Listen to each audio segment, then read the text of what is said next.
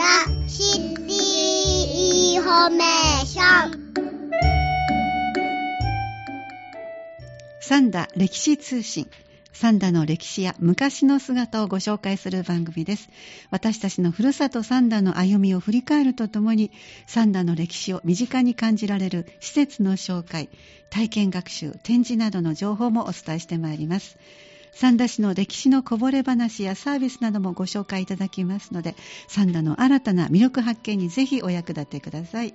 今日は三田市文化スポーツ課から平田学さんお越しいただいてます。どうぞよろしくお願いします。こんにちは。三田市文化スポーツ課の平田学です、はい、明けましておめでとうございます。そうですね。明けましておめでとうございます、はい、新しい年始まりました、はい、そして今日のお話はちょっと聞きかじったところでは今年の干支に関連したお話ということですよね。そうですね。はい、あの今年は辰年ということで、はい、まあ三田市の文化財の中で、えええー、竜に関係するまあお話が、えー、いくつかありますので、そで、ね、それをお話ししたいと思います。はい、わかりました。三田市の文化財に竜がどのように関係してくるんでしょうか？はい、いくつかあるんですが、まずは竜が、えー、出てくる民話についてお話ししたいと思います。はい、民話ですか？はい。はい、まあ竜が出てくるえー、三田の民話としては、えー、えー、通玄禅師と竜の鱗っていう話が有名ですね。はい。はい、通玄禅師と竜の鱗。はい。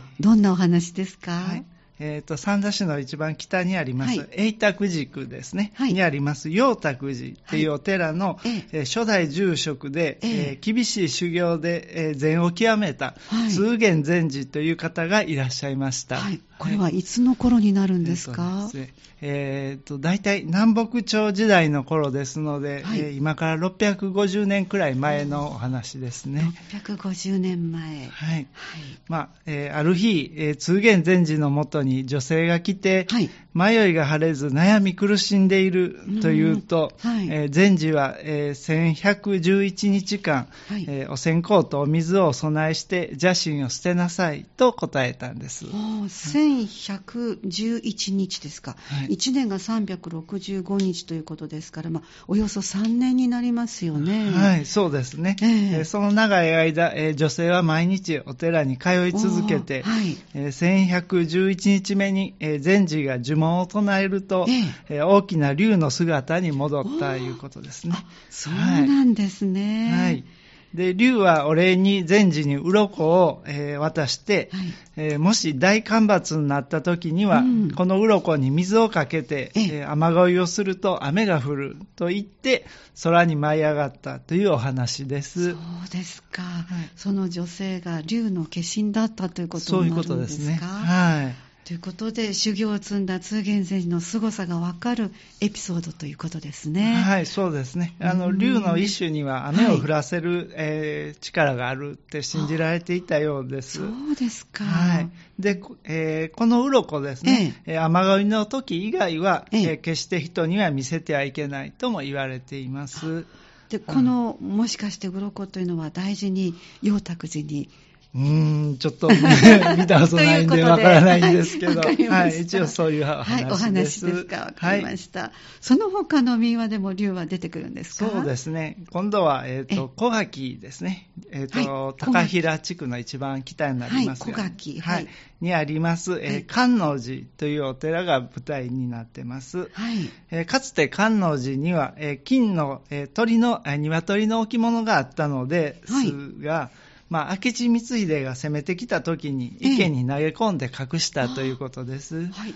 明智光秀が出てきたので戦国時代ということですね。はい、似たようなお話で金神寺の仏様も確か豊臣秀吉が三田に攻めてきた時に池に沈められたという、うん、難を逃れたというお話がなんか以前聞いたことありますけども。そうですね。はい、あの三田小学校の横にあります大池ですけど、あそこに、はいあの沈めたっていう話もあるんですが、はい、えーと、金神寺の仏像はその後引き上げられて、えええお祭りされたんですけど、はい、この金の鶏は引き上げられなかったんですね。そうなんですね。はい、で、その何百年か、えー、後のことなんですが、若者が観音寺の山に、えー、山仕事で入ると、はい、鳥の鳴き声を聞くようになりました。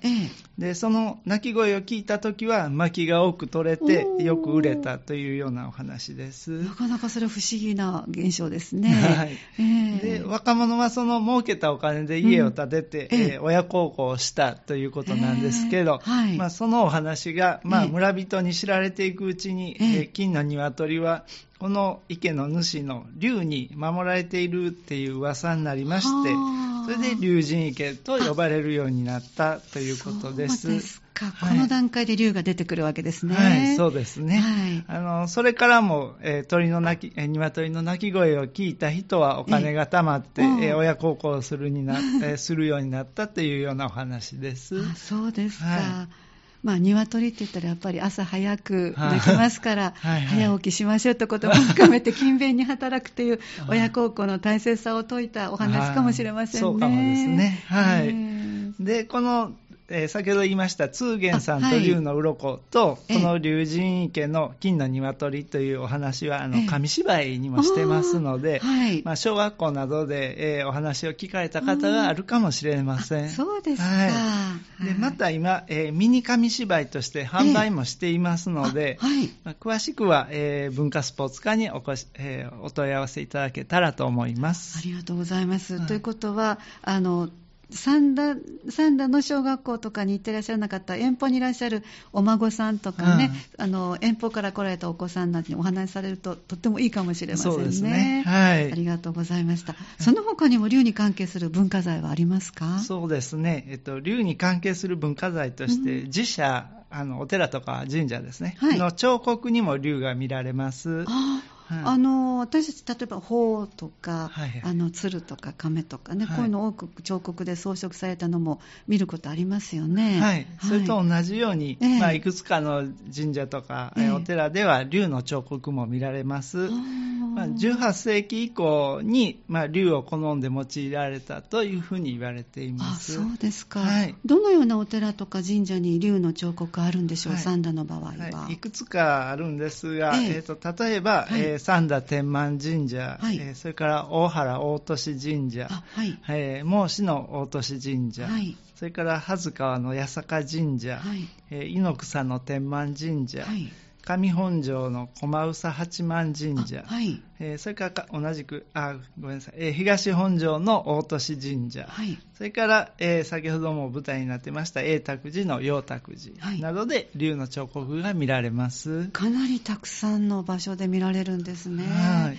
どんなとこにこの彫刻されてるんですか、えーと、本殿の正面とか、はい、本殿から手前に張り出した部分ですね。そこを見上げてもらうと、えーえーはい、まあ、上下2本の横に支える木の間に彫刻されているものが多くあります。結構目立つ場所にそうですね、正面の。はい。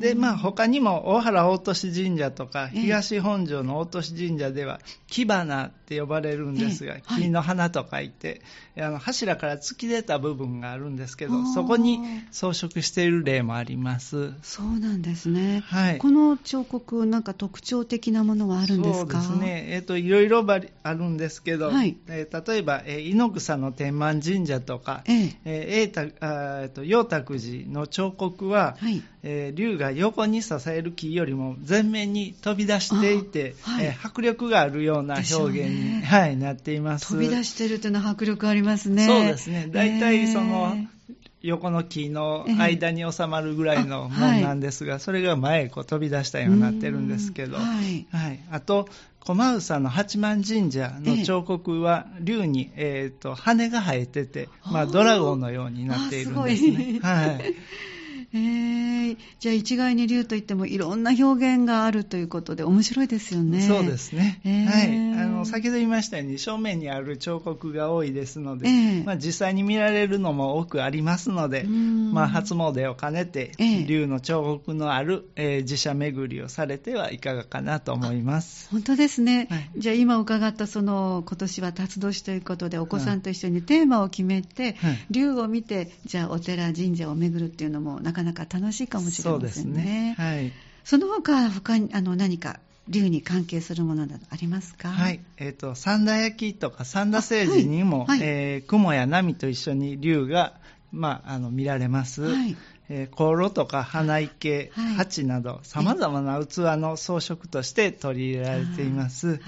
まあ、竜は昔から中国で縁起の良い吉祥文様っていう文様にですね、はい、として伝わっておりましたので、それが日本にも伝わってますので、えー、しばしば用いられたモチーフです。そうなんですね。はい、まあ、三田聖子と言いましたら、いわゆるこう、深みのある青いね、色で、はいこの竜にはこの気高い文様とても似合いそうですよね。すねはい、色合いとしてもぴったりですね。はい。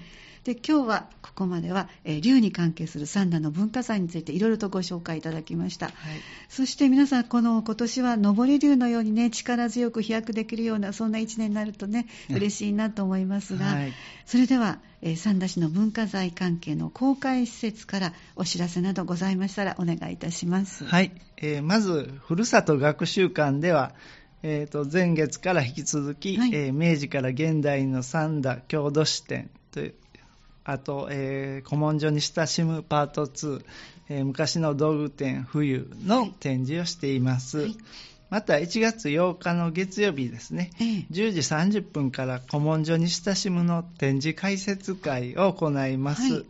当日受付で先着20人となっています、はい、当日でいいわけですね。そうですね。はい、それから、えー、1月27日の土曜日ですね、はい。えー、10時半から明治初期のサンダー、英国女流旅行作家、イザベラ・バードの見たサンダー、その後と題した講座があります。なかなか興味深い、そうですね。日本中あの旅行されてる方なんですけど、えー、その方がサンダーにも来られてます。来られたんですはい。そのお話です。はい。はい。まあ、先着20名で資料代として、えー、200円いただきます。はいえー、お電話でふるさと学習館にお申し込みいただけたらと思います。事前の申し込みが必要ということですね。そうですね。20名ということなんで。はい。わ、はい、かりました。後ほど連絡先ご紹介ください。はい。はい。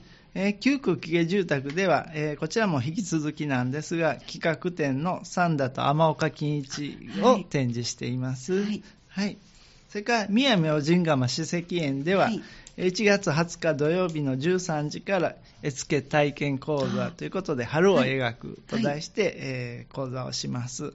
それから1月28日の日曜日ですね、はい、えー、10時からは、えー、季節の焼き物作り講座ということで、はい、えー、今回は、え政治の、え豆型あ、ごめんなさい、亀型豆小皿、あの亀の形をした小さい小皿ですね。はい、非常にあのいいやつなんですけど、まあ、そういうのを作ったり、えー、と同じ日ですね、1月28日の日曜日の、えー、14時からは、えー、と三田焼三田政治講座を開催いたします。はい。はいえー、各講座の定員は24人 ,24 人で、はい、えー、それぞれ受講料が必要となります。はい、えー、詳しいイベント情報とか、えお申し込み、料金などのお問い合わせは、え電話ファックスとか、えー、来館来園のいずれかで、はい、えーと、三田ふるさと学習館、えー、電話番号が079の563の5587もう一度お願いいたします、はい。えー、079の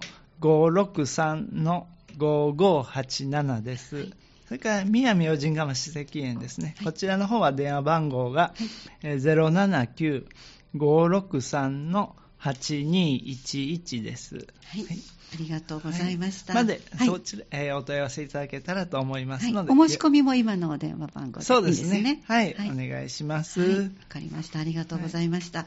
えー、今日は、えー、文化スポーツ課から平田学さんお越しいただいて、今年の干支にまつわる、え竜のお話、いろいろと詳しく教えていただきました。そして最後にご紹介いただいたイベント情報なども、えお問い合わせ先などもご紹介いただきましたので、興味のあるところ、ぜひひお出かけください。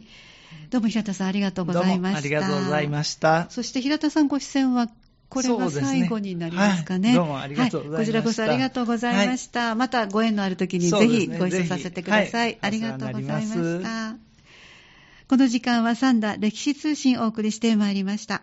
三田歴史通信では、ふるさと三田の歴史と文化遺産を次の代に伝え、皆さんの探求心にお答えする情報など、わかりやすくお伝えしてまいります。